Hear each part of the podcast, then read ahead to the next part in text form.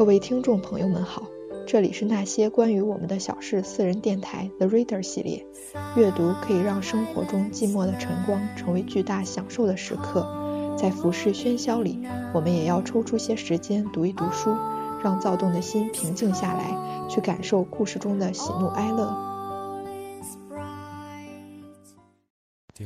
大家好，我是苏苏，今天和大家分享一本书，书的名字叫做《十年一品温如言》，作者是书海苍生。第一章，一盆水从天而降。云恒睁开眼的一瞬间，车门被缓缓拉开，一双修长的手带着些微夏日阳光的气息出现在他的眼前。这双手的主人是个十七八岁的少年，身材极是高挑，长着深深的酒窝。他右手打开车门，左手礼貌性的放在胸前，绅士一般可人的风度。欢迎你，云恒，我是温思婉。少年声音清爽。爷爷让我接你回去。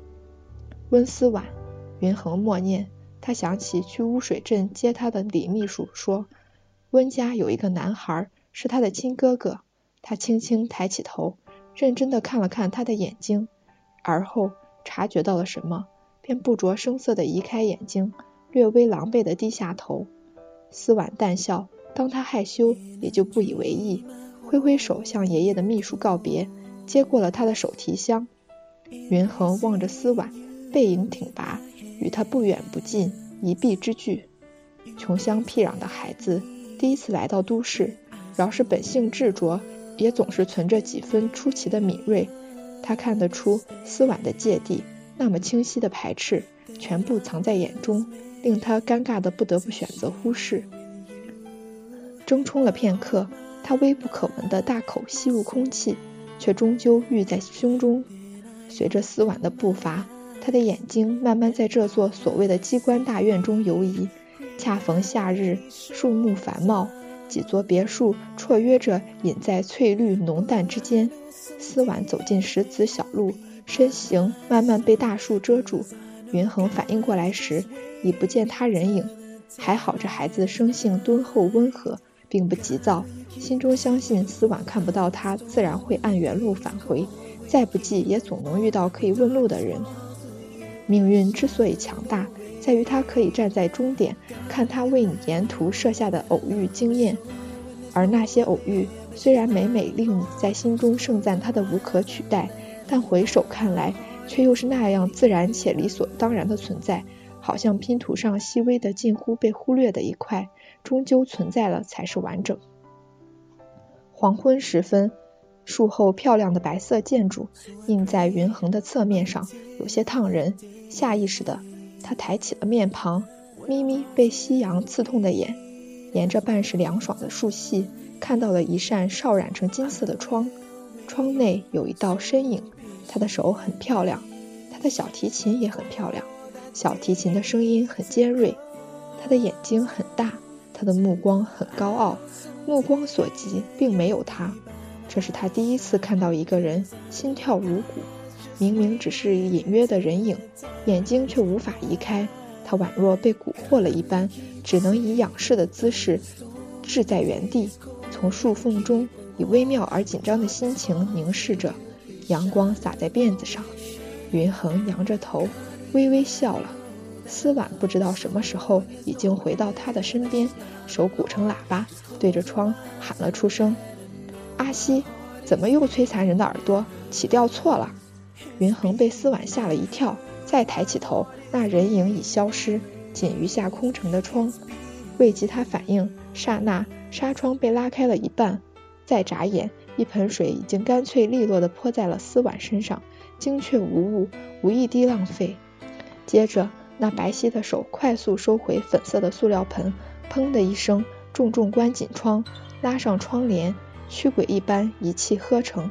这一年是一九九八年，阿恒逃不过命运的恩赐，在十五岁这年，终究遇上了妍希，有匪君子。静静站在窗内，站在他以后不灭的记忆中，此刻却只是一道剪影。而后，他常常思索，以他为起点，经历的这十年到底算什么？大半的时间是他在暗恋，苦涩甜蜜是他把时光定格，可那些时光却与他无关。而从开始到完结，一切的一切只是属于他的秘密。饶是他把他从那般肆意毒舌、美丽尖锐、倔强脆弱的少年，宠成风姿卓越、高傲无敌、流光溢彩的男人，这一刻被萦绕在舌尖，轻轻默念，也不过一句 “The secret of my boy”。云恒想过见到至亲的一千种场景，不外是鼻酸、流泪、百感交集、感人至深的，也兴许是尴尬。不习惯，彼此都是小心翼翼的，因着时间而产生了无法消弭的生疏。每一种都想过，但都没有眼前的场景来的真实。而这种真实之所以真实，是因为它否决了所有的假设。思婉，你是怎么回事？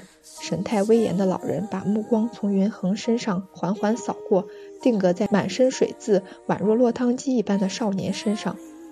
爷爷。我和妍希刚才闹着玩儿，不小心。思婉并不介怀，笑得随和。老人微微颔首，随即目光转到云恒身上。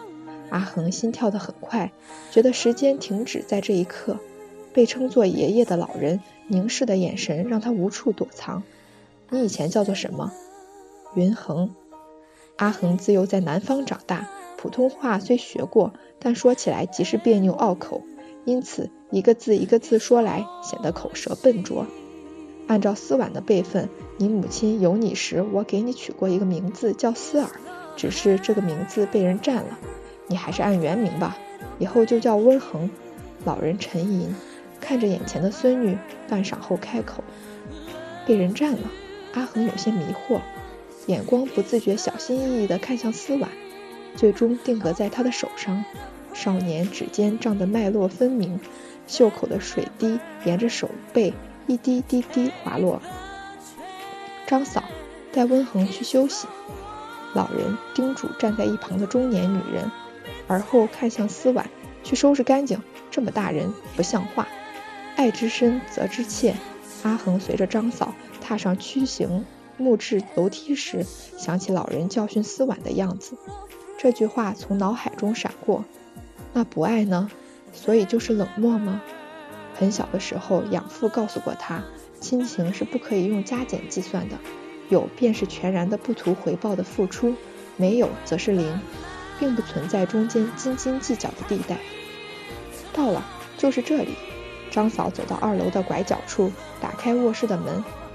谢谢您。阿恒声音温和，带着无音的糯糯的普通话腔调，有些滑稽。张嫂脸色并不自然，端详了阿恒许久，最终叹了口气，转身离去。阿恒把手提箱拖进卧室，却一瞬间迷糊起来。满眼的暖蓝色，精致而温馨的设计，处处透露生活的气息。精致的蓝色贝壳风铃，软软的足以塞满四个他的大床，透露着温暖气息的被褥。这里以前住过其他的人吗？恍若闯入了别人隐私的空间，阿恒有些不知所措，为难地放下手提箱，轻轻坐在玻璃圆桌旁的转椅上。方低头就看见圆桌上东倒西歪着几个精致的稻草娃娃，有头发花白、翘着胡子威严的爷爷，眉毛弯弯、笑眯眯、带着十字挂坠的奶奶，很神气穿着海军服的、叼着烟卷的爸爸，梳着漂亮发髻的温柔的妈妈。眉毛上挑的、眼睛很大、酒窝很深的男孩，这是温家一家人吗？阿恒看着那些娃娃，憨态可掬，紧张的心情竟奇异的放松了。他伸出手，指尖小心翼翼的抚摸着他们的轮廓。不要碰尔尔的东西！阿恒被吓了一跳，手颤抖，瞬间娃娃掉落在地毯上。他转身，木木的看着眼前突然出现的女子。鼻子竟奇怪的酸了起来。小的时候，他就知道自己和父亲、母亲、弟弟云在，通通长得不像。